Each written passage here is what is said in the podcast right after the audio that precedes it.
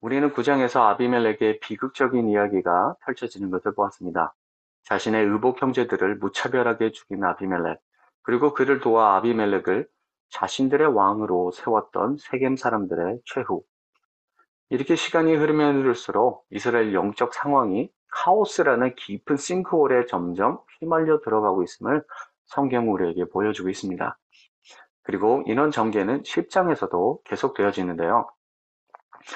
아비말렉 이후 두 소사사의 소개가 간략하게 나옵니다. 먼저 이사갈 사람 돌라가 23년 동안 사사가 되어 이스라엘을 구원하였다고 합니다. 그가 어떤 사람이었는지 또 무엇, 무엇을 정확히 했는지 성경은 자세히 말하고 있지 않습니다. 그리고 이어서 등장하는 인물이 야일이라는 사람입니다. 그는 22년 동안 이스라엘의 사사가 됩니다. 그에 대해 성경은 이렇게 단락짓습니다. 4절인데요. 그에게 아들 30명이 있어 어린 아기 30을 탔고 성읍 30을 가졌는데 그 성읍들은 길라 땅에 있고 오늘까지 하봇 야일이라 부르더라. 제일 먼저 눈에 띄는 점 하나가 있었습니다. 아니, 눈에 띄지 않는 점이라고 하는 게 더 정확할 것입니다. 그건 바로 그가 이스라엘을 구했다는 언급이 없다는 것입니다.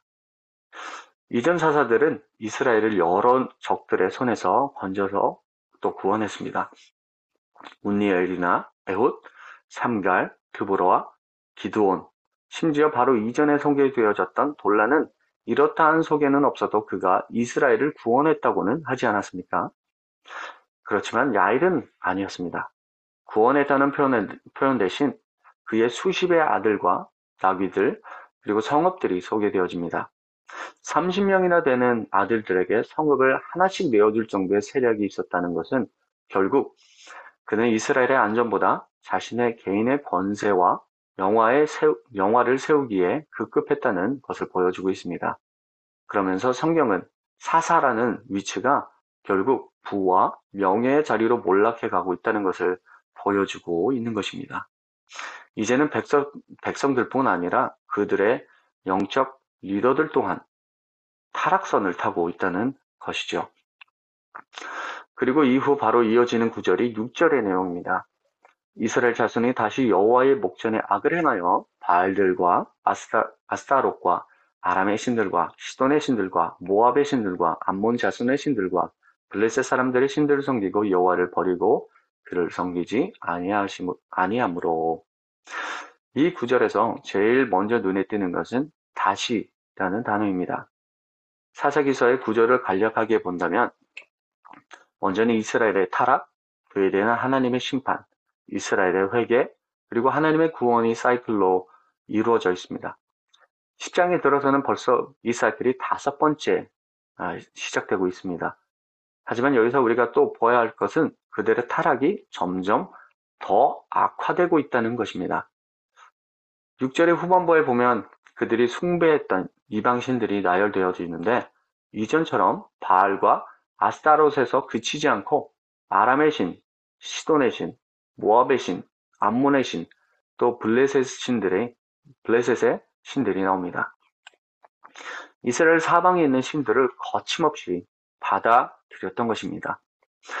그들이 하나님을 섬기는 것을 포기하게 되자 어떤 신이든 마구 섬기게 된 것이죠. 하지만 정작 우상들로부터 그들이 얻은 것은 축복이 아니라 억압과 괴로움뿐이었습니다. 이스라엘은 18년 동안 동편으로부터 아모리 자손에게 심한 학대를 받게 됩니다. 아모리 사람들은 요단강을 넘어 에브라임과 베냐민의 땅까지 침략하면서 이스라엘을 압박하기 시작했습니다. 그리고 그때 이스라엘 자손들이 하나님을 부르짖기 시작합니다. 그들이 말합니다. 우리가 우리 하나님을 버리고 바알들을 섬김으로 주께 범죄하였나이다. 이는 아주 큰 변화였습니다. 단지 공경에 빠져서 하나님을 찾았던 것이 아니라 사사기서상 최초로 자신들의 죄를 깨닫고 하나님께 고백하였기 때문입니다. 하지만 놀랍게도 이에 대한 하나님의 반응은 아주 차갑습니다. 하나님께서 말씀하시죠. 내가 애고 사람과 아모리 사람과 암몬 자속과 블레셋 사람에게서 너희를 구원하지 아니하였느냐? 또 시돈 사람과 아말렉 사람과 마온 사람이 너희를 압지할 때에 너희가 내게 부르짖음으로 내가 너희를 그들의 손에서 구원하였거늘 너희가 나를 버리고 다른 신을 섬기니 하나님은 그들의 계속되는 배역을 적나라하게 지적하십니다. 하나님은 그들 앞에서 애굽, 아모리, 블레셋, 시돈, 아말렉을 물리치셨지만 어처구니 없게도 결국 그들이 믿고 따르던 것은 누구였습니까? 바로 하나님이 몰아내신 그 이방인들의 신이었습니다. 그리고 하나님은 이 죄에 대한 대가를 말씀하십니다. 그러므로 내가 다시는 너희를 구원하지 아니하리라. 가서 너희가 택한 신들에게 부르짖어 너희의 환란 때에 그들이 너희를 구원하게 하라 하신지라. 이보다 더 큰 심판이 어디 있겠습니까? 아무리 그들이 부르짖어도 더 이상 응답하지 않으실 거라는 끔찍한 벌이었습니다. 그리고 마지막으로 그들에게 가서 너희가 택한 신들에게 부르짖어 너희의 환란 때에 너희를 구원하게 하라 하시면서 그들을 아주 매몰차게 몰아내십니다.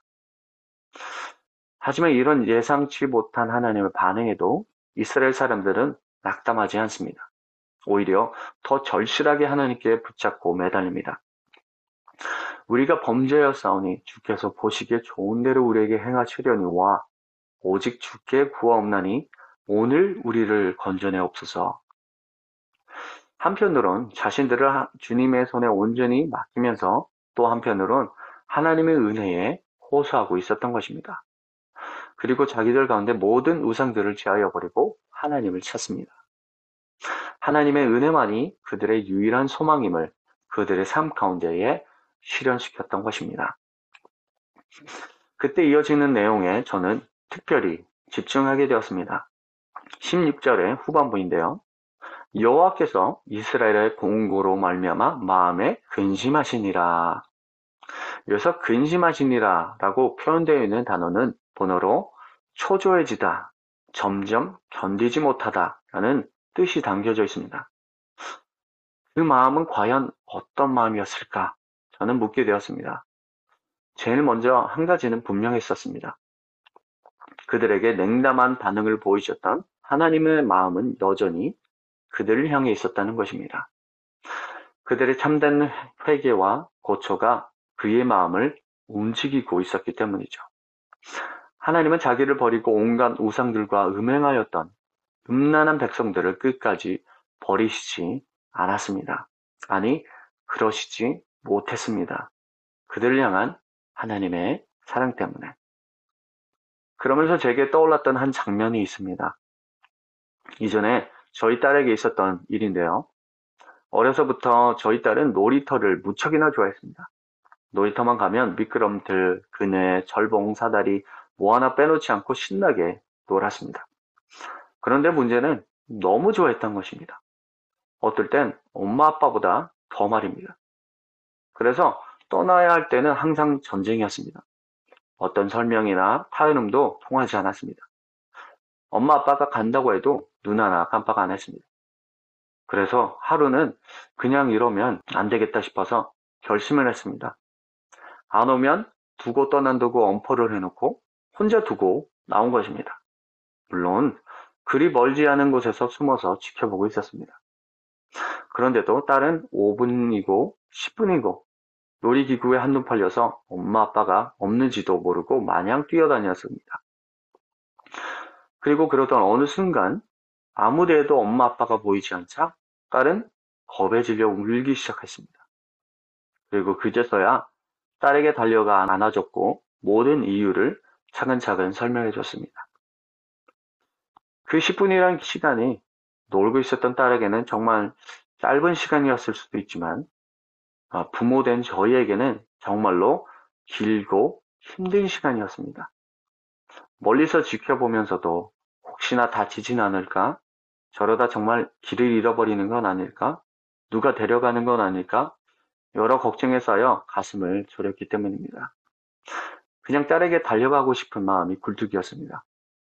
하지만 딸에게 분명히 가르쳐야 될 것이 있었기 때문에 참았습니다. 초조한 마음을 부여잡아야 했습니다. 왜 그랬습니까? 딸을 누구보다 그리고 그 무엇보다 사랑했기 때문입니다. 그러면서 생각했습니다.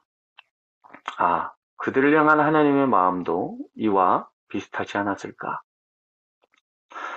하나님은 그들의 신음에 침묵하시는 것 같았지만 그분의 마음은 그 어느 때보다 그들에게 가까이 와 있었습니다.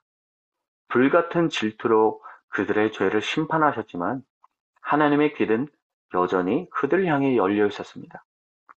저는 말씀을 묵상하면서 하나님의 이 냉담하고 엄중한 침묵 뒤에 깔려 있는 그분의 한없는 사랑을 보게 되었습니다. 또 그 사랑을 묵상하게 되었을 때 십자가에 달리신 예수님을 바라보는 하나님 아버지의 모습을 연상하게 되었습니다. 죄된 우리를 내치시지 못하셔서 자신의 아들을 내어 주셔야만 했던 하나님의 마음. 우리가 아직 죄인 되었을 때에 그리스도께서 우리를 위하여 죽으심으로 하나님께서 우리에게 대한 자기의 사랑을 확증하셨느니라. 아멘. 그 하나님 아버지의 끊임없는 사랑이 지금도 우리를 감싸주시며 인도하시고 계십니다. 그렇기에 사망의 골짜기를 다닐 때라도 죄의 구렁텅이에 빠졌을 때에도 걱정과 근심에 에워싸여 있을 때에도 우리는 하나님의 이름을 담대하게 부르짖을 수 있습니다.